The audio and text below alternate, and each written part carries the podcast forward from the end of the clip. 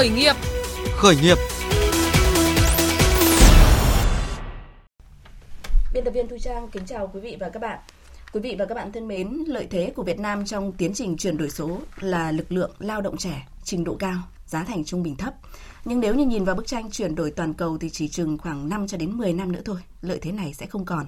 Đó là lý do mà nhiều công ty chuyển đổi số ở Việt Nam nỗ lực chuyển từ gia công sang sản xuất và làm chủ các ứng dụng nền tảng số.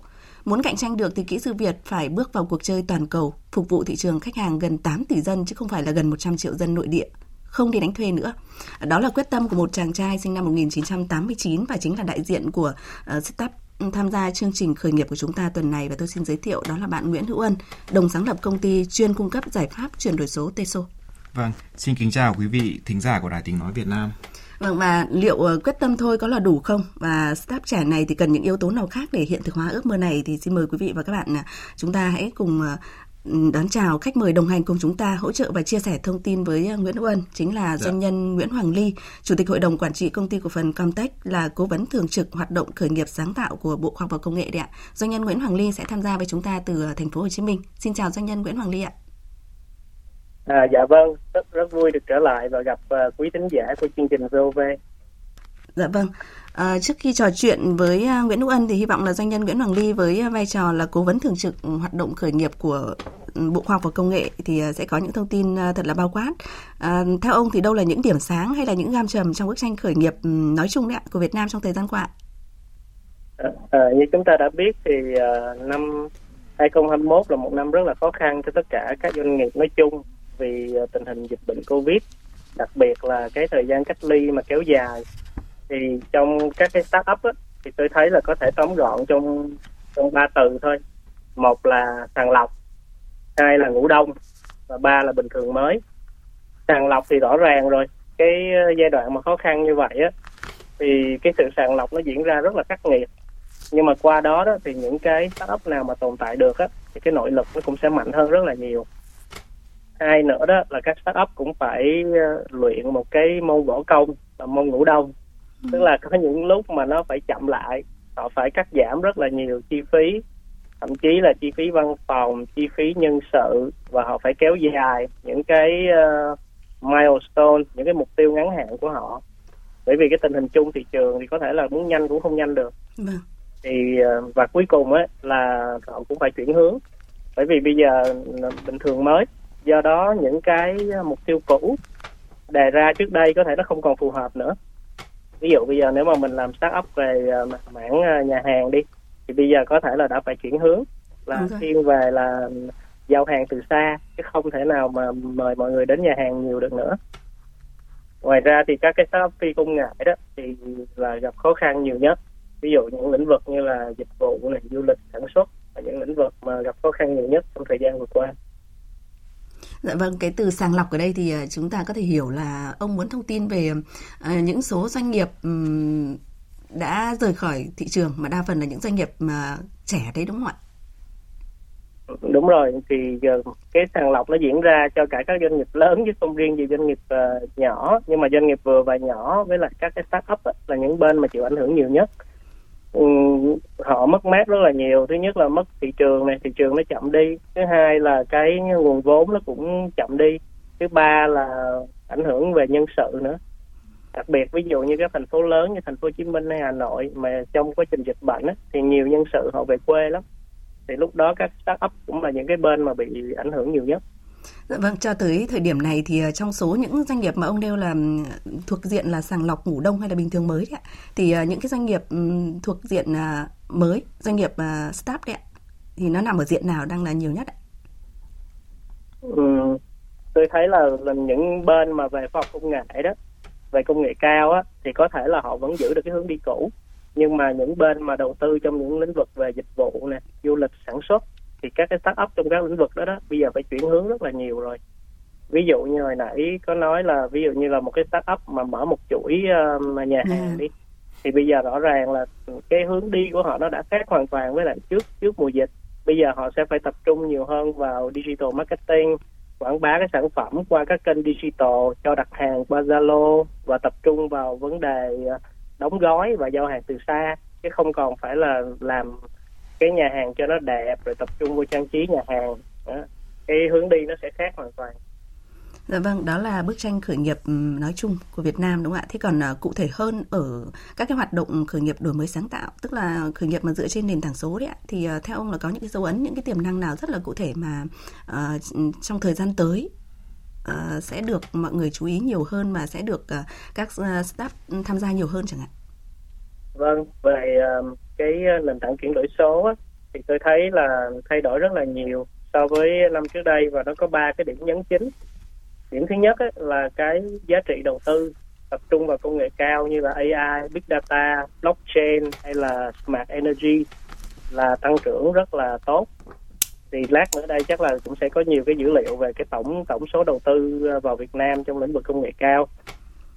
Thứ hai á, là các tập đoàn lớn trong nước bây giờ cũng thúc đẩy đầu tư vào công nghệ cao rất là nhiều. Thông qua cái hình thức á, là thành lập các công ty con về công nghệ. Thì đây cũng là một cái loại hình startup mới. Nhưng mà mấy ông startup này thì là startup nhà giàu. Tức là đã có các tập đoàn họ hậu thuẫn phía sau trước rồi. Ừ. chứ không phải là những startup mà mà mà nhà nghèo từ tay trắng đi lên. Nhưng mà nó cũng hình thành một cái mô hình startup mới đấy. Và gần như các tập đoàn bây giờ đều có trong tay một số công ty về công nghệ cao mà họ tự đầu tư vâng. cái uh, thứ ba nữa là các nhà đầu tư lớn nước ngoài á, thì bây giờ đang có xu hướng mở các technology center ở Việt Nam để chuyển giao công nghệ và đồng thời á, là phát triển đầu tư nền tảng R&D ngay tại Việt Nam luôn. Thì cái này nó cũng là do cái xu hướng về uh, nhân lực phát triển công nghệ toàn cầu nó cao hơn. Sau cái mùa dịch á, thì không phải ở Việt Nam đâu mà toàn cầu á, đều có cái nhu cầu phát triển công nghệ rất là lớn. Do đó cái nhu cầu về nguồn lực nó cũng lớn thì những nhà đầu tư ở nước ngoài á, họ sẽ đi theo hướng là chọn những nước đang phát triển ví dụ như Việt Nam để thành lập những cái trung các cái trung tâm đầu tư R&D mới. Vâng, khá là nhiều thông tin đúng không ạ? À, một lát nữa thôi thì chúng ta sẽ cùng tìm hiểu xem là staff mà tham gia chương trình hôm nay là bạn Nguyễn Hữu Ân đấy ạ, thuộc diện nào ờ, trong số những thông tin mà ông vừa nêu, tức là uh, staff nhà nghèo từ tay trắng đi lên hay là có sự hỗ trợ của các ông lớn đấy ạ. Còn bây giờ thì xin mời quý vị và các bạn chúng ta hãy cùng nghe thêm những thông tin đáng chú ý từ một số chuyên gia khởi nghiệp uh, nhận diện về tiềm năng khởi nghiệp và khởi nghiệp đổi mới sáng tạo thời gian tới đấy ạ. Một trong những điểm sáng ấn tượng trong bức tranh kinh tế đất nước năm ngoái chính là hoạt động khởi nghiệp, khởi nghiệp đổi mới sáng tạo. Cụ thể cả trong điều kiện dịch bệnh và giai đoạn bình thường mới, các sáng kiến, giải pháp, dự án đổi mới sáng tạo, khởi nghiệp sáng tạo đã thể hiện vai trò tiên phong trong giải quyết những vấn đề của kinh tế xã hội trên nền tảng phát huy tính tự chủ, sáng tạo, đổi mới của đất nước, con người Việt Nam. Nguồn tài chính đầu tư cho khởi nghiệp sáng tạo tại Việt Nam tăng cao chưa từng thấy, như thông tin từ ông Phạm Tuấn Hiệp, chuyên gia khởi nghiệp đổi mới sáng tạo thành viên Hội đồng Tư vấn Đề án số 844 hỗ trợ hệ sinh thái khởi nghiệp đổi mới sáng tạo quốc gia đến năm 2025. Việt Nam đón nhận thêm một unicorn thứ ba được định giá tỷ đô, đấy chính là Momo. Năm ngoái, thị trường Việt Nam gọi được số vốn đầu tư mạo hiểm gần 500 triệu đô. 2021 thì số vốn đấy đã là 1,3 tỷ đô. Chúng ta có 3.000 công ty khởi nghiệp, công ty startup tham gia để triển khai các cái đề án, các cái nội dung về thúc đẩy đổi mới sáng tạo và khởi nghiệp. Hiện nay là có 57 tỉnh thành và đã có 208 quỹ đầu tư khởi nghiệp. Rất là nhiều quỹ ở nước ngoài mở văn phòng đại diện. Cả hệ thống đã bắt tay vào đổi mới sáng tạo và khởi nghiệp. Đâu là điều kiện thuận lợi để các startup đạt được những kết quả như vậy? Ông Nguyễn Hữu Lương, Phó Giám đốc Trung tâm Hỗ trợ Doanh nghiệp Hà Nội cho rằng, thứ nhất, từ phía doanh nghiệp, nhiều doanh nghiệp kịp thời chuyển đổi mô hình kinh doanh sang phi truyền thống, thay đổi cách thức và văn hóa làm việc – các doanh nghiệp dù mới khởi đầu đã xác định tâm thế duy trì sự linh hoạt, thay đổi trong điều kiện bình thường mới, cốt lõi là giá trị con người. Thứ hai, nhiều doanh nghiệp đã sớm nhận diện và nắm bắt cơ hội từ nhu cầu tiêu dùng mới, đưa ra thị trường những sản phẩm mang tính thời điểm như các ứng dụng chăm sóc sức khỏe từ xa, dạy học trực tuyến. Bên cạnh đó, tính sát thực của các cơ chế chính sách dành cho hoạt động khởi nghiệp và khởi nghiệp đổi mới sáng tạo trong cái bối cảnh covid như vậy rất khó khăn với rất nhiều doanh nghiệp truyền thống thậm chí là cả những doanh nghiệp lớn doanh nghiệp khởi nghiệp đổi mới sáng tạo cái sự quan tâm của à, đảng, của chính phủ và các bộ ngành địa phương với cộng đồng khởi nghiệp đổi mới sáng tạo là càng ngày càng rõ nét.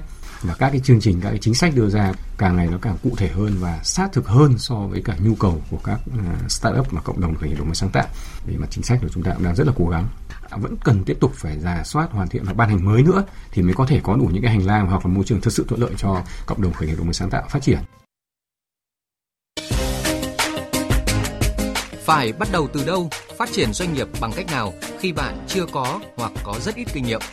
Bạn muốn tìm hiểu những thông tin về luật pháp và các quy định về đăng ký thành lập mới doanh nghiệp. Liệu Việt Nam có thể trở thành quốc gia khởi nghiệp? Làm sao để tinh thần khởi nghiệp được lan tỏa tới toàn xã hội? Khởi, khởi nghiệp Startup Cùng VV1 Đài Tiếng Nói Việt Nam, bạn hãy bắt đầu với những ý tưởng của mình, nuôi dưỡng và biến ước mơ thành hiện thực.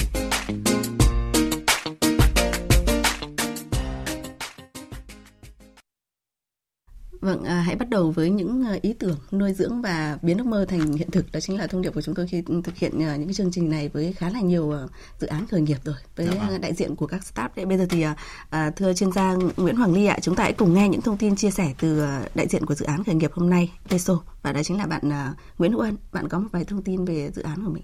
Dạ vâng, xin chào quý vị khán thính giả của đài um, VOV thì em rất vui khi được uh, nhận lời mời tham gia vào cái buổi nói chuyện về startup ngày hôm nay thì với cương vị là startup thì em uh, giới thiệu qua một chút về Teso. Teso thì là viết tắt của Tech Solution. Có nghĩa là ngay từ những ngày đầu khi mà thành lập công ty Teso uh, các founder em và một uh, anh founder nữa là anh uh, anh Lê Đăng Khoa thì mọi người hay biết đến là Shark Khoa trong chương trình Shark Tank mùa 1 thì uh, tụi em định vị luôn công ty của mình là công ty về giải pháp phần mềm, chứ không phải là một công ty về gia công phần mềm. Có nghĩa là ngay từ trong những cái tế bào gene đầu tiên, khi mà thở, khởi nghiệp công ty thì cũng đã định vị Teso sẽ phải là một công ty tạo ra và cung cấp các giải pháp về phần mềm để giải quyết các vấn đề, nhu cầu của doanh nghiệp cũng như là xã hội. Thì à, đó, ý tưởng thì đơn giản là như vậy thôi và bọn em cũng đã mất 3 năm qua những cái đợt sàng lọc qua những đợt ngủ đông thì mới chắc là cũng phải phải qua được sàng lọc thì mới được ngồi đây nói chuyện với ừ. chị Trang và anh Ly um, thì um, à, bọn em đã trải qua 3 năm thành lập công ty từ 2018 và tới nay là 2022 thì cũng đã hơn 3 năm thì trong đấy là mất 3 năm covid và một năm là được start up còn 3 năm là 3 năm gọi là chiến đấu với covid. Vâng thì uh, cũng may mắn là sau 3 năm thì à, công ty cũng trộm vía đã có những cái sự phát triển nhất định và bọn em có chi nhánh ở thành phố Hồ Chí Minh ở Hà Nội à, cũng được à, cộng tác và có những khách hàng lớn ở Việt Nam và nước ngoài có thể kể đến như tập đoàn à, những tập đoàn lớn Việt Nam chắc là em không kể tên để tránh cái việc không bị quảng cáo những tập đoàn lớn ở Việt Nam rất lớn à, và nước ngoài thì à, bọn em cũng có rất là nhiều các công ty startup ở bên Singapore đặt hàng à, Teso để làm các giải pháp về công nghệ Nhật Bản, Úc, Mỹ và nhân sự hiện tại của Teso là đang có rơi vào tầm khoảng độ 50 hơn 50 nhân sự. Dạ vâng. 50 nhân sự ở hai ờ, hai khu vực là thành phố Hồ Chí Minh và và Hà Nội. Và Hà dạ Nội. Vâng. À, thưa doanh nhân Nguyễn Hoàng Ly ạ, có một vài thông tin mà bạn đã tiết lộ với chúng ta rồi, mặc dù cũng qua giai đoạn sàng lọc, qua giai đoạn ngủ đông dạ như vâng. bạn nêu, nhưng mà bạn cũng đã cho thấy một thông tin là không hoàn toàn là là start từ tay trắng đi lên đâu ạ, có sự hiện diện của sắc sắc hoa ở đây rồi. Dạ. Doanh nhân Nguyễn Hoàng Ly ạ. Đầu tiên thì anh nhận diện như thế nào về tiềm năng của các bạn khi mà các bạn đã có một uh, có thể dùng cái từ là đứng trên vai người khổng lồ rồi đấy ạ? À, vâng thì uh, qua chia sẻ của ân á thì chúng ta cũng thấy là doanh nghiệp uh, cũng còn uh, trẻ nhưng mà cũng đã có cái uh, support từ uh, các nhà đầu tư tương đối lớn. Và hơn nữa đó thì là ân có cái quan hệ tốt với lại uh, nước ngoài thì cái đấy cũng là những cái lợi thế rất là ừ. lớn còn trong cái thời gian mà sàng lọc cũng như là bây giờ lại đúng giai đoạn mà covid ấy, thì chắc chắn là sẽ phải có nhiều cái điều chỉnh và chuyển hướng lắm thì lát hy vọng là nghe thêm từ uh, ân về những cái uh, hướng mà ân đang uh, nhắm đến cũng như là những cái chuyển đổi lớn mà ân đã làm trong 3 năm vừa qua vâng. có thể là từ cái mục tiêu ban đầu của mình so với mục tiêu bây giờ thì nó cũng đã khác nhau rất là nhiều rồi Vâng, và có lẽ là cụ thể hơn một chút về uh, Teso của bạn là như thế nào thì uh, ví dụ như là những người dân thường chúng tôi dạ. uh, có thể hiểu thay vâng. vì là um, chuyên gia Nguyễn Hoàng Ly đã có một số thông tin về bạn mà có thể nhận diện rất là nhanh khi dạ. mà anh là chuyên gia ở trong lĩnh vực này rồi. Dạ. Vâng. Thì à, câu hỏi đây của chị tức là, là Teso cụ thể là như thế nào?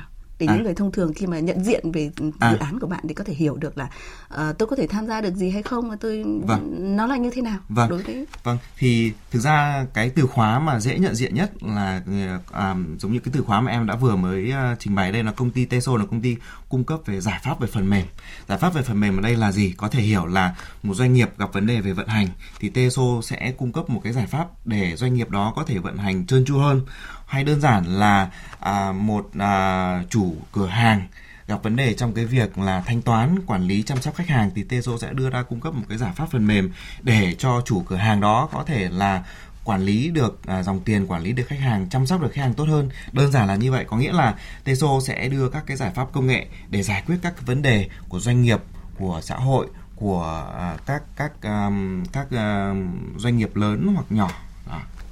Uh, tôi chưa nhận diện ra cái sự khác biệt lắm bởi vì dạ. ngay tại uh, phòng thu trực tiếp của um, chương trình khởi nghiệp Đài Tiếng nói Việt Nam chúng tôi cũng đã từng có những start như vậy. Dạ. Ví dụ như là bay của bạn Phạm Kim Hùng dạ. cũng có những thông tin tự tựa như vậy. Vậy dạ. thì làm nào để cái dự án của bạn à. nổi bật hơn? À, nó như thế này. Thực ra mà nói thì Teso thì nếu như nói là một dự án thì nó hơi gọi là nó là một công ty khởi nghiệp và à, bản thân em thì là người xuất thân làm nghề gia công phần mềm gia công phần mềm là tổ nghề của em. Và em nhận ra một cái điều trong suốt quá trình thời gian làm gia công phần mềm là gì, đó là các công ty nước ngoài, họ là người tạo ra cái giải pháp phần mềm. Và bản thân mình là người chỉ gia công cái phần đó thôi. Có nghĩa là hình dung giống như cái công ty Nike người ta thiết kế ra cái đôi giày rất là đẹp và người ta à, làm thương hiệu rất là là là là hoành tráng. Thế nhưng mà nhiều khi Việt Nam mình chỉ làm gia công duy nhất cái phần đế rồi thôi. Hay như câu chuyện là Samsung người ta thiết kế ra một cái điện thoại rất là tuyệt vời một giải pháp rất là tốt về về về thiết bị di động. Nhưng mà ừ, Việt Nam mình đôi khi chỉ được làm gia công cái phần mảnh ghép nhỏ là cái vỏ điện thoại hoặc là cái màn hình dạng như thế. Thế thì trong phần mềm cũng vậy. Thì trong suốt cái quãng thời gian mà em được làm về gia công phần mềm như vậy thì em nhận ra là mình phải có tham vọng nhiều hơn. Ừ. mình mình muốn được làm nhiều hơn tới cái phần gọi là giải pháp phần mềm. Như vậy là trong định hướng của Teso thì cái sự khác biệt trong cái, suốt cái quá trình mà em nhận ra trong quá trình mà em làm à, làm gia công phần mềm như vậy thì cái định hướng của Teso là mong muốn sẽ phải tạo ra được những cái giải pháp phần mềm cho à, doanh nghiệp. Chứ không chỉ thuần túy là doanh nghiệp order gì thì mình làm cái đó. Và bọn em sẽ làm customize các giải pháp đó cho doanh nghiệp. Bởi vì về cơ bản là các doanh nghiệp họ sẽ có các cái vấn đề khác nhau chứ sẽ không có một cái mẫu số chung. Ví dụ như một tập đoàn A tập đoàn B thì cái lịch sử hình thành nó cũng khác mô hình kinh doanh cũng khác ừ. dòng tiền cũng khác. Vậy thì vấn đề nó cũng khác. Họ cũng sẽ cần một cái custom à, một họ sẽ cần một cái cái giải pháp phần mềm. Về cơ bản là nó phải được um, gọi là customize tức là là được được uh, tùy chỉnh cho doanh nghiệp đó vậy thì bọn em sẽ đứng ở góc độ là sẽ hiểu cái business sẽ hiểu cái cái business đó của khách hàng hiểu cái vấn đề của khách hàng và mình đưa ra được một cái giải pháp để giải quyết đúng cái chỗ ngứa đó của doanh nghiệp đó. thì sẽ thu hút được khách hàng đúng không? Dạ. À, có một thông tin là và bạn đã như như những thông tin mà bạn vừa nêu là rõ ràng là bạn đã từng uh, kinh qua công tác ở nước, nước ngoài. ngoài. Vâng. À, thưa doanh nhân uh, Nguyễn Hoàng Ly ạ, có một thông tin mà tôi nhận diện uh, cũng không hoàn toàn là từ hầu hết các bạn mà hoạt động ở trong lĩnh vực chuyển đổi số với những dự án hay là những công ty khởi nghiệp um, chuyển đổi số ạ, nhưng mà tôi thấy là các bạn uh, luôn có khát vọng rất là lớn, tức là không thích dùng cái từ là không thích làm lính đánh thuê nữa và muốn là sẽ phải sáng tạo ra những phần mềm hay là những ứng dụng nền tảng số mà của người Việt Nam thì trước tiên thì ông nhận diện uh, cái điều này như thế nào ạ? Đặc biệt là từ cộng đồng khởi nghiệp mà những bạn à, có độ tuổi à, cũng còn khá là trẻ. À, vâng, trong quá trình chuyển đổi số á, thì theo quan điểm của tôi thì nó sẽ có ba cái bước lớn. Bước thứ nhất là làm, bước thứ hai là nói và bước thứ ba là bật. Thì như à, nãy giờ ân có chia sẻ đó thì ân đã làm chủ và làm rất là tốt. Cái bước là làm. Làm ở đây không có nghĩa là mình làm công cho nước ngoài không đâu mà ví dụ như mình customize một cái gì đó cho một doanh nghiệp nào đó thì đó cũng là làm. Tức là họ đã có yêu cầu rõ ràng rồi. Và chúng ta làm sao chúng ta đáp ứng tốt nhất chuẩn nhất cái yêu cầu đó của họ. Thì cái đấy là bước làm. Nhưng mà bước thứ hai á mà cần hướng đến á là bước nối. Nối ở đây nghĩa là sao? Vì một doanh nghiệp hay là một tập đoàn lớn á, thì trong quá trình chuyển đổi số họ cần đến hàng trăm phần mềm chứ không phải là một hai phần mềm. Vâng và những phần mềm đấy đó, làm sao nó liên kết được với nhau á thì là cái bài toán tiếp theo mà chúng ta phải giải.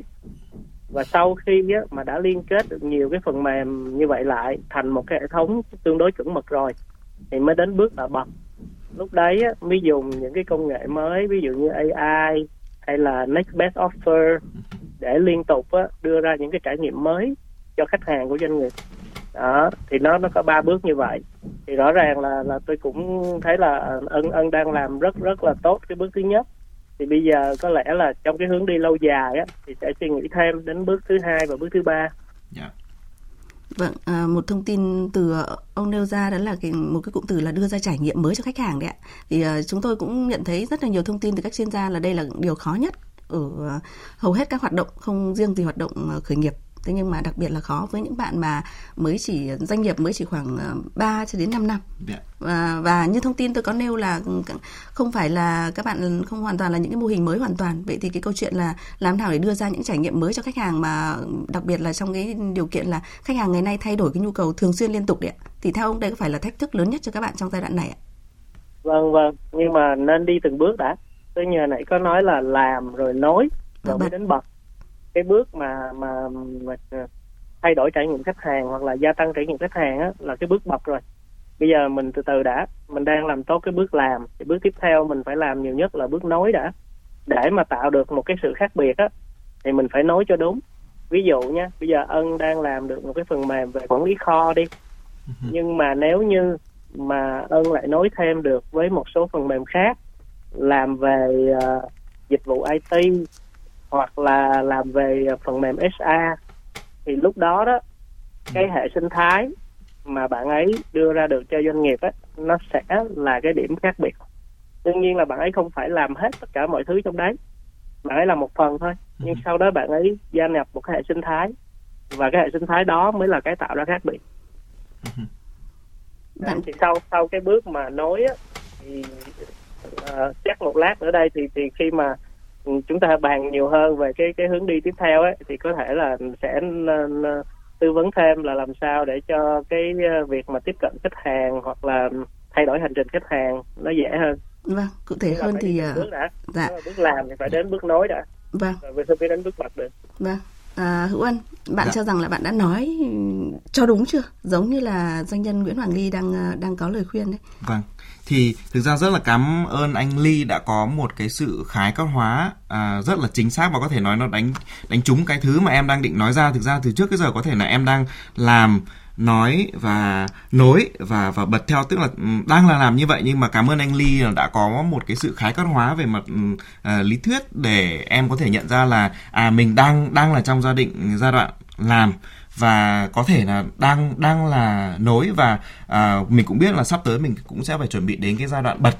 Thì à, à, có thể em diễn giải một cái cách khác theo cái một cái cách à, nói của của của anh Ly. Thì đối với em một cái phần mềm nó tổng thể nó giống như một cái không gian nội thất của một ngôi nhà thì mình là một người kiến trúc sư mình sẽ thiết kế ra một cái ngôi nhà nó cần phải không gian nó phải có cái trần nhà màu này có phải cái cái bức tường phải màu này rồi là phải có cái, cái sofa có cái bàn cái tivi rồi tất cả Là những không gian. như một hệ sinh thái như nói. thế thì là một người kiến trúc sư trưởng của một giải pháp phần mềm thì mình phải phải thiết kế giống như một người kiến trúc sư một ngôi nhà mình phải vẽ được cái tổng thể như vậy.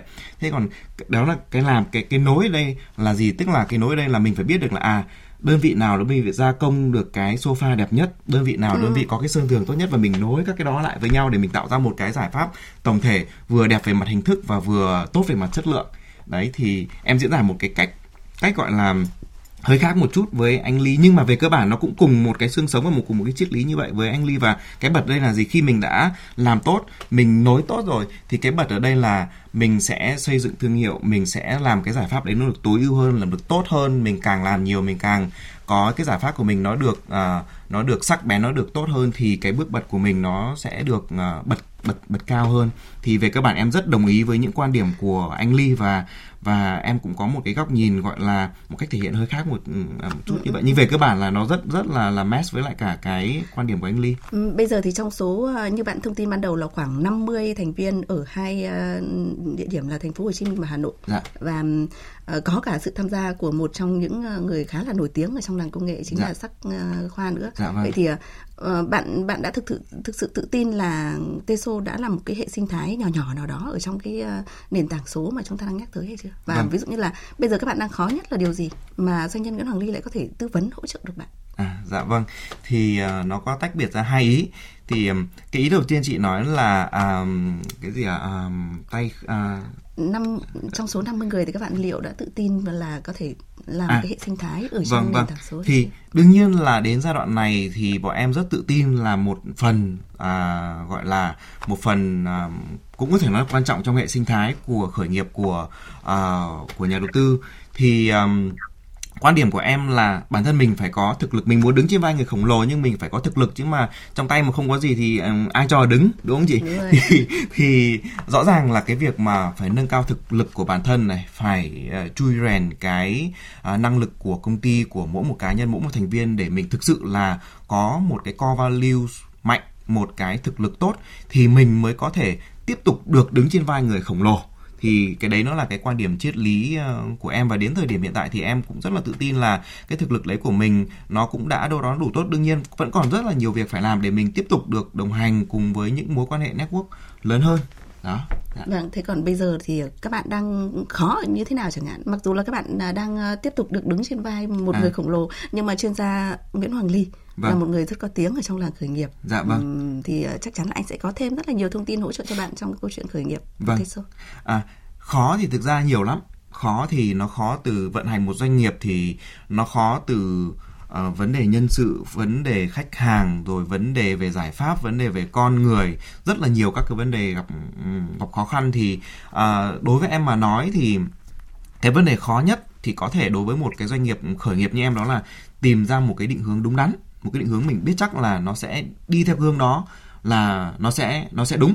Bởi vì cái việc định hướng nó quan trọng lắm chứ không không phải là vấn đề về gọi là là à, công ty nay làm cái gì hay doanh thu bao nhiêu? Đối với em thì cái quan trọng cái định hướng vision tầm nhìn là cái rất là quan trọng và đương nhiên là được tiếp xúc với cả những anh chị khởi nghiệp mà có tiếng như anh Ly hay là những người trong network cũng là một cái cái may mắn bởi vì và và và quan trọng là những người này thì họ willing họ sẵn sàng chia sẻ với mình. Cái đấy là cái cái điều may mắn và và quan trọng nhất. Nhưng mà đương nhiên là mình phải tồn tại được đã thì thì mới được gọi là có người chia sẻ đúng không chị? Thì ờ, đối với em ấy cái khó nhất đó là mình mình được gọi là à, à, ngoài sau khi mà được tiếp thu những cái ý kiến những cái kinh nghiệm của các anh chị đi trước thì mình áp dụng nó như thế nào và mình vạch ra cái định hướng lộ trình của mình nó đúng đắn trong một cái thị trường mà càng ngày sẽ càng có nhiều sự cạnh tranh và đại dương thì từ xanh sẽ chuyển sang đỏ. Vậy thì con đường đi của mình là gì để tạo ra cái sự khác biệt? Và em rất thích cái câu hỏi của chị khi nãy chị hỏi em ở đầu chương trình đó là em khác gì so với những doanh nghiệp khác? Đó là câu hỏi mà có thể nói em hỏi bản thân mình mỗi ngày và cũng phải trả lời bản thân mình mỗi ngày. Và cái khó ở đây là gì? Là à, định hướng tiếp theo của tôi là gì? Để tôi có sự khác biệt. Và câu trả lời thì thường đối với một doanh nghiệp nó sẽ không có đúng hay sai nó chỉ có sự phù hợp tại cái thời điểm đó mà thôi. Ừ. À, doanh nhân Nguyễn Hoàng Ly ạ, bạn nhắc tới khá nhiều và tôi cũng đồng thời muốn hỏi cả doanh nhân Nguyễn Hoàng Ly và Nguyễn Nguyễn Hữu Ân. Bạn nhắc tới khá nhiều những khó khăn nào là khách hàng như nào, giải pháp như nào, con người như nào. Tôi không khẳng định là thiếu nhưng mà so với những khá nhiều ờ, dự án khởi nghiệp tới đây thì ờ, còn một từ nữa mà các bạn rất hay nhắc tới, Dạ. tiền hay là vốn ấy. dạ Bạn không nhắc tới một chút nào. à, Ờ, có phải vì đứng trên vai người khổng lồ thì mình đã được hỗ trợ trong vấn đề này hay không? Từ từ một chút thì tôi muốn nghe ừ, câu chuyện này từ doanh nhân Nguyễn Hoàng Ly ạ. Ờm, vâng, có lẽ là Ừ, cái mục tiêu mà lớn nhất của ân bây giờ là định vị được và đưa ra được một cái chiến lược mà nó đi được dài hơi. Cái ngắn hạn á thì uh, có vẻ là bên ân đã kiểm soát được rồi. Có thể không phải từ cái nguồn đầu tư bên ngoài từ các khoa không đâu, nhưng mà từ cái nội lực. Tức là cái doanh thu của bạn ấy nó tương đối ổn định rồi. Thì cái con đường mà ngắn hạn ấy là đã kể như là là đã survive và đã đủ cái nội lực đủ mạnh. Nhưng mà cái hướng đi lâu dài á, thì nãy giờ chúng ta đã nói rất nhiều về cái từ là hệ sinh thái, nhưng mà nó có hai cách hiểu. Một cách hiểu ấy là những cái tập đoàn lớn, họ build một cái hệ sinh thái cho riêng họ. Ví dụ như ờ, cái nhóm của bên ờ, sách khoa đi, thì có thể là ờ, cũng muốn build một cái hệ sinh thái ở trong cái nhóm của mình thôi. Nhưng mà cái khái niệm hệ sinh thái mà tôi đang trao đổi ở đây á, là tôi muốn đưa nó đến một cái mức nó lớn hơn tức là cái hệ sinh thái đó là cái sự phối hợp giữa nhiều cái doanh nghiệp thuộc nhiều lĩnh vực khác nhau có thể không thuộc cùng một tập đoàn. Vâng. nhưng mà khi build một cái hệ sinh thái như vậy á thì nó sẽ tạo thành một cái sức mạnh cạnh tranh lớn hơn trong thị trường cũng như là tạo những cái dấu ấn tốt hơn khi mà tiếp cận khách hàng. Đó, thì cái đó là một cái có thể mà suy nghĩ đến Vâng, um, em rất là cảm ơn và đồng tình với lại cả quan điểm của anh Ly. Thì em cũng muốn bổ sung thêm một số những cái ý đó là thực ra um, không phải là em không gặp vấn đề về cái việc khó khăn về vốn đâu, là có cái việc mà xoay dòng tiền của một doanh nghiệp là cái vấn đề có thể nói là uh, đau đầu nhất. Bởi vì dòng tiền nó là máu của của doanh nghiệp. Nhưng quan điểm của em thì uh, mình sẽ phải sống bằng cái thực lực của mình chứ không phải sống bằng vốn của nhà đầu tư. À, và nếu như mình đảm bảo được cái câu chuyện dòng tiền là nó tới từ cái cái thực lực tức là cái khả năng mình có thể kiếm tiền được của cái doanh nghiệp đó thì nó mới có thể là đảm bảo trụ vững được qua những cái à, cơn sóng hoặc là qua những cái biến cố của thị trường hoặc là qua những cái à, đợt ngủ đông. Thì à, thực ra em à, về cái câu chuyện về về tiền thì doanh nghiệp nào cũng sẽ gặp cái vấn đề đấy và cái việc mà cái người đứng đầu xoay dòng tiền như thế nào. Và à, tồn tại ra làm sao thì cái đấy nó rất là quan trọng. Thì trong cái triết lý của em cái việc quan trọng nhất là doanh nghiệp đó phải tự sống và tự tồn tại được bằng chính cái thực lực của mình. Có nghĩa là khách hàng sẽ là những người backer lớn nhất. Khách hàng chính là những người tạo ra những cái dòng vốn lớn nhất của mình chứ không phải là tới từ uh, tới rồi. từ nhà đầu tư. Và và đấy nó cũng là cái cái triết lý xuyên suốt um, kinh doanh của đồng ý của đồng ý. Thế nhưng mà bạn có thể chia sẻ một chút không? Để cho khá là nhiều dự án khởi nghiệp tương tự thì các bạn sẽ nhận diện được cái sự nỗ lực của mình như thế nào? Bởi vì như bạn thông tin là doanh nghiệp khoảng 3 năm. Vâng. Và chúng ta qua 2 năm covid covid 19 rồi. Dạ vâng. uh, giai đoạn như bạn nói là sàng lọc ngủ đông thì các bạn cũng đều dính hết. Vâng. thì uh, cái dòng tiền đấy như nào nhỉ mình đã xoay sở như nào mà lại còn duy trì được à. hai hai nơi thành phố Hồ Chí Minh Hà Nội vâng. và với khoảng 50 người như vậy vâng thì um, trước khi mà kể uh, trước khi mà mà mà trả lời cái câu trả um, câu hỏi này của chị Trang thì em uh, xin phép được kể một câu chuyện em rất thích đó ừ. là uh, có một cái lý thuyết về loài khủng long bị diệt chủng là bởi vì do một cái thiên thạch nó lao vào trái đất. Thực ra thì các nhà khoa học nói rằng là khủng long bị um, tiệt chủng là do thiên thạch va vào trái đất nhưng thực ra không phải khủng long không phải chết vì thiên thạch va vào trái đất mà bởi vì là trái đất hết thức ăn. Tại sao trái đất hết thức ăn? Thì khi mà thiên thạch va vào trái đất thì hết thức ăn thì khủng long thì mỗi ngày ăn một tấn thức ăn chẳng hạn thì cái tự nhiên bây giờ hết đồ ăn rồi thì thì đi ngủ trước thôi nhưng mà những cái con mà nó bé ví dụ như con rán hoặc là những con cá mập mà nó bé thì cơ thể nó mỗi một ngày nó cần ít thức ăn thôi thì nó vẫn tồn tại được và thực ra nếu như chúng ta đọc về lịch sử phát triển sinh học đó thì có thể thấy là khủng long thì thường là chết trước nhưng mà cá mập thì tôi sống hiểu. từ ngày và xưa tôi nghĩ rồi. là quý vị thính giả cũng hiểu à, yeah. cái câu chuyện ở đây nó không đơn giản chỉ là thức ăn tức là cái nguồn tiền nuôi các bạn ở trong dạ. giai đoạn vừa rồi như nào vâng. các bạn phải duy trì được uh, tức là từng ấy người đồng vâng. lòng với mình vâng uh, trong một cái giai đoạn là phải ăn rẻ như vậy nữa đúng rồi Vâng. thì là đó là cái câu chuyện vâng. là bởi vì thường thì uh, các doanh nghiệp vẫn thường nói là đó chính là cái câu chuyện văn hóa vâng. doanh nghiệp mà các bạn thì còn rất là trẻ dạ, đa vâng. phần rất trẻ thì làm nào các bạn duy trì được cái vâng. mối quan hệ như vậy cơ cũng thì... là một câu chuyện mà tôi nghĩ là bạn dạ. có thể chia sẻ một chút nữa và doanh nhân Nguyễn Hoàng Ly cũng vâng. có lời khuyên cho các dự án khởi nghiệp khác vâng thì quay lại câu chuyện à, của doanh nghiệp thì đặt câu hỏi là làm thế nào mà doanh nghiệp mà của em thì sau 3 năm thì thì ừ, có thể trụ được thì cái câu trả lời đây là doanh nghiệp đó phải tinh gọn lean tức là tiếng Anh nó là lean thì ừ. doanh nghiệp đó thì nên là um, bản chất cái câu chuyện về loài khủng long cũng thế thì cái con nào mà nó ăn ít thì thực ra nó tinh gọn hơn con khủng long nó đỡ cồng kềnh thôi thì doanh nghiệp của em cũng thế 50 thì thực ra đối với một doanh nghiệp công nghệ thì cũng không phải là lớn đâu và tất cả những cái chi phí hay là tức là ngày trước khi mà dịch thì có thể là à mình tổ chức à, à, kinh phí là đi team building rồi mà các cái kinh phí mình có thể mình ký mình đi. không cần vâng, phải nghĩ vâng. nhưng mà bây giờ mình bắt đầu nghĩ những chuyện mình phải cắt các nhân sự mình tuyển dụng vào cũng bắt đầu phải tư duy phải phải à, sát sao hơn phải cẩn trọng hơn và doanh nghiệp tất cả các bộ phận mỗi một con người đều một đồng chi phí mình chi ra thì cũng đều phải đặt cái question đặt cái target là bao giờ thì đồng tiền đó được thu hồi lại cho nên là cái từ khóa ở đây đó là tinh gọn vâng đó. doanh nhân Nguyễn Hoàng Ly ạ từ một câu chuyện nhỏ nhỏ nhỏ của Teso và bạn Nguyễn Hữu Ân vâng. thôi nhưng mà ok cái đó cũng là là một phần mà ân nói nhưng mà có thể là cái điểm mà quan trọng hơn ấy là ừ, cái cái khách hàng của ân là khách hàng nước ngoài khá nhiều yeah. Dạ. cái đấy nó cũng làm giảm bớt cái áp lực Vâng. Nếu mà nhiều cái startup khác á, mà khách hàng chủ yếu là dựa vào khách hàng trong nước á, thì vừa rồi là rất rất khó khăn. Yeah. Dạ. Nhưng mà nếu mà mình có cái nguồn khách hàng nước ngoài á, thì nó cũng sẽ giảm bớt được một phần lớn áp yeah. Dạ. lực. Tại vì dù gì uh, như, có hai ý ở đây.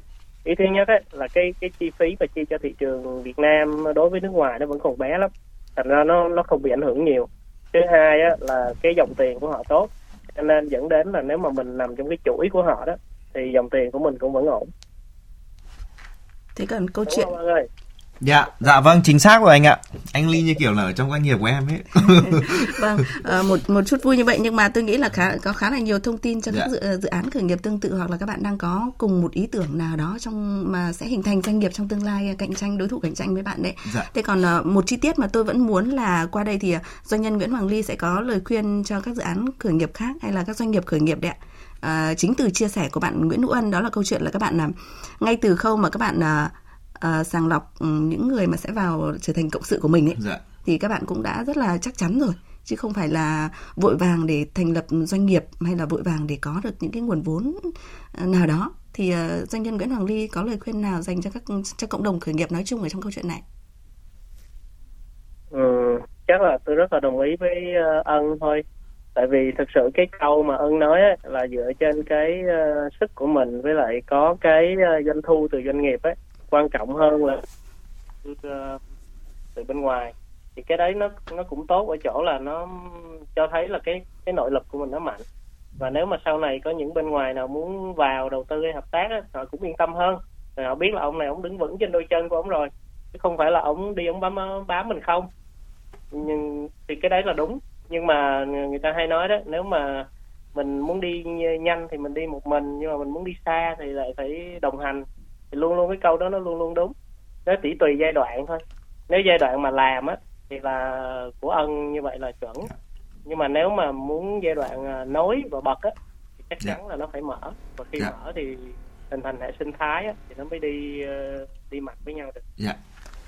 Vâng, bây giờ thì à, ừ, những cái thông tin vừa rồi từ bạn à, Nguyễn Hữu Ân cũng như là doanh nhân Nguyễn Hoàng Ly thì à, tôi nghĩ là ừ, khá là phù hợp với những thông tin sau từ doanh nhân Nguyễn Hòa Bình. Nhưng mà chắc chắn là cũng sẽ có một vài thông tin mà chúng ta có thể cùng nhau chia sẻ phân tích một chút ừ, là dữ liệu cho cộng đồng khởi nghiệp nói chung nếu như các bạn đang nghe được những chương trình này đấy ạ. Xin mời quý vị và các bạn chúng ta hãy cùng nghe.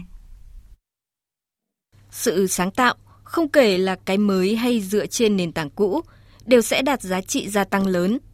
Thế nhưng nhiều chuyên gia nhận diện một thực tế hiện hữu trong cộng đồng startup nói chung.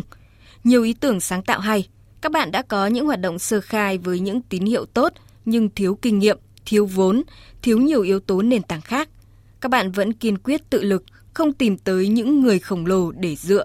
Đơn giản vì không muốn trở thành người làm thuê hay sợ mất ý tưởng.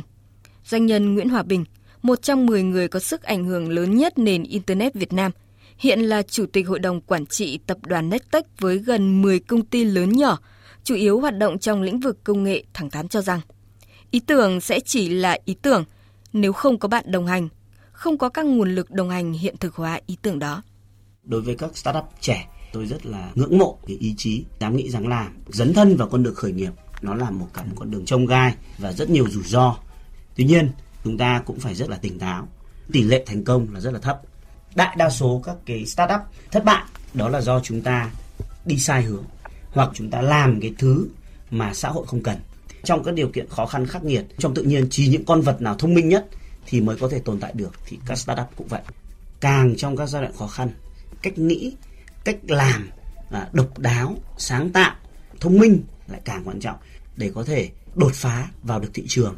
Khi mà chúng ta thất bại thì sẽ đi kèm theo đó đó là mất mát rất nhiều thứ thì chính vì vậy chúng ta nên khởi nghiệp một cách tỉnh táo có trách nhiệm không để bị ảnh hưởng quá lớn đến với cuộc sống và gia đình của chúng ta chúng ta nên cố gắng tìm được những cái mentor à, những quỹ đầu tư hoặc là những cái người đồng hành à, thật là tốt thật là mạnh Vâng, một số thông tin đúng không ạ? À, thật là tỉnh táo khi mà Dạ. khởi nghiệp, tức là tìm đến những mentor, những quỹ đầu tư làm bạn đồng hành Dạ. để cho có thể dùng cái từ như chính doanh nhân Hòa Ly. Bình vừa nêu, đó là câu chuyện là thất bại thì nó sẽ giảm đi rất là nhiều những Dạ. à, hậu quả. Và ừm, như thông tin à, chia sẻ từ bạn thì bạn đã gần như là có được một số Vâng. những điều ờ, kiện cần Dạ. như là doanh nhân Nguyễn Hòa Bình vừa mới chia sẻ rồi. Thế còn à, với câu chuyện mà tôi có nêu rằng là ờ, khởi nghiệp dựa trên à, sáng tạo, dựa trên nền tảng số ấy, thì à, vô hạn Dạ. và chắc chắn là sẽ có nhiều đối thủ trên Vâng. uh, thương trường này vậy thì bản thân bạn đến tới thời điểm này thì ờ, các bạn có đang lo ngại về cái câu chuyện là cái cái từ vô hạn mà tôi nêu Dạ vâng. thì mình sẽ rơi vào một cái khoảng nào đó mà có thể là lại ngủ đông kéo dài chẳng hạn rồi có thể là thất bại thì sẽ như thế nào Vâng. Thực ra thì những cái mà chị Trang vừa khó khăn mà chị Trang vừa chia sẻ khi nãy nó là đặc sản của khởi nghiệp và nếu như chúng ta nhìn vào lịch sử chiều dài suốt suốt lịch sử ấy thì thấy là đại dịch thì nó là cái thứ mang theo quy luật có nghĩa cứ 5 năm 10 năm nó lại diễn ra một lần. Thực ra bây giờ là bởi vì là có mạng xã hội cho nên ai cũng nghe covid rồi chúng ta có một cái nỗi sợ bao trùm như ngày xưa thì H5N1 nó cũng rất là khủng khiếp. Đó, thì em nghĩ rằng là những cái khó khăn như vậy thì về cơ bản nó là đặc sản của khởi nghiệp và chúng ta chắc chắn sẽ không thể nào tránh khỏi. Vì vậy thay vì cái việc chúng ta sợ hãi thì nên chắc chắn sẽ phải tìm cách để thích nghi với nó vì sau covid sẽ có một cái covid khác.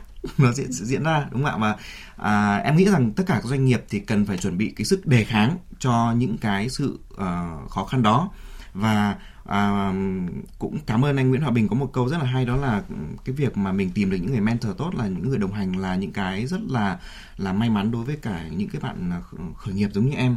Thì cái này đối với em nó cũng là một cái phần trong trong triết lý của của mình đó là thực ra may mắn một người may mắn không phải là tìm được một người cho mình một cục tiền từ một quỹ đầu tư cho mình một cục vốn mà là tìm được một người cho mình lên một cái tầm cao mới. Cái đó mới là cái cái quan trọng đấy thì thì quan điểm của em về cái uh, chia sẻ của chị vâng. là như vậy doanh nhân Nguyễn Hoàng Ly ạ mặc dù là tuổi của bạn thì và vẫn uh, còn được xếp vào diện uh, trẻ và doanh nghiệp của các bạn thì cũng là rất trẻ chưa qua giai đoạn thung lũng tử thần như chính doanh nhân Nguyễn Hoàng Ly từng nói hay là các doanh nhân doanh nghiệp ừ, ở trong hoạt động khởi nghiệp từng từng nói đấy ạ. Thế nhưng mà bạn có rất là nhiều thông tin uh, mà tôi nghĩ là bạn uh, rất là chững chạc ở trong thị trường uh, thị trường rồi và câu chuyện khởi nghiệp của các bạn tôi nghĩ là sẽ rất là tiềm năng như chính là doanh nhân Nguyễn Hoàng Ly có nêu từ đầu.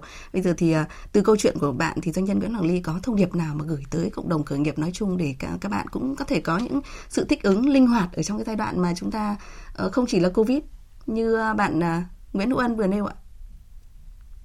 À, vâng, à, trong tình hình này thì cái thông điệp quan trọng nhất mà gửi đến các startup á, là cái sự uyển chuyển chúng ta phải flexible đương nhiên là nếu như mà chúng ta có cái thế mạnh giống như là bên ân đã tương đối là làm chủ được cái dòng tiền tương đối làm chủ được cái nguồn khách hàng thì cái đấy là cái điều kiện nó quá tốt rồi. Nhưng mà cũng có những doanh nghiệp khởi nghiệp khác á, cái điều kiện nó không được như vậy. Thì bây giờ là lúc mà phải rất là flexible tức là đừng có bám cứng vô một cái định hướng cũ nếu mà nó không còn phù hợp nữa.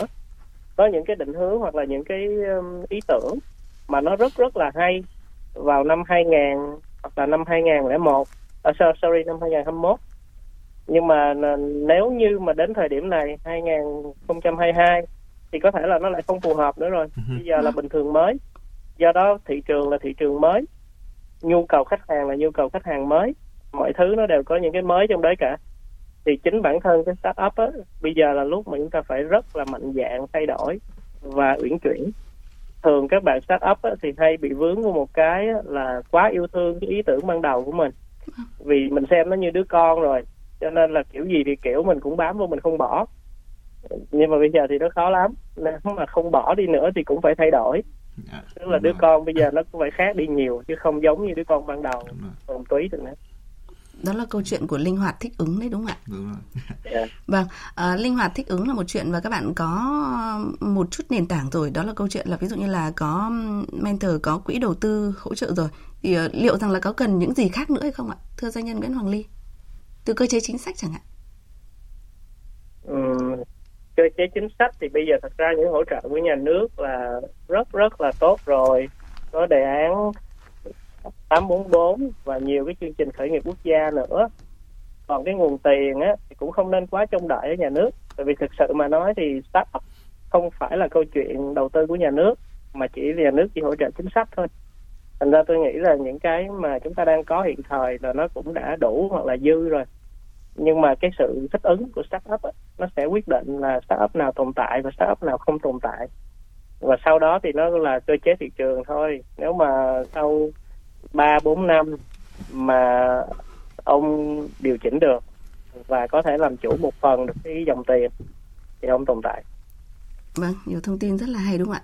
À, khẳng định rằng là cơ chế chính sách thì đã đủ rồi và rất là tốt rồi. Vấn đề ở đây là cơ chế thị trường và các bạn phải linh hoạt thích ứng cùng với những nền tảng mà các bạn có. Dạ. thì uh, sẽ không chỉ là trụ được mà sẽ lớn được. Dạ. và với có tên tuổi đấy. ý là đấy anh nói anh cũng rất là đồng tình đấy là không có nên chờ ví dụ như nếu mà start up lại trông chờ là nhà nước là sẽ hỗ trợ cho mình là uh, 100 triệu nếu mà mình gặp khó khăn ví dụ vậy đi thì những cái đó nó không phù hợp đúng rồi cái Dạ suy vâng. nghĩ đó sẽ làm chết startup ấy. bởi vì Vâng. startup nghĩ kiểu đấy thì đi tin thôi chứ không làm được Dạ vâng, rất là Vâng. nhiều thông tin, à, thông điệp cho các à, cộng đồng khởi nghiệp nói chung. Cảm ơn doanh nhân Nguyễn Hoàng Ly đã tham gia chương trình ạ.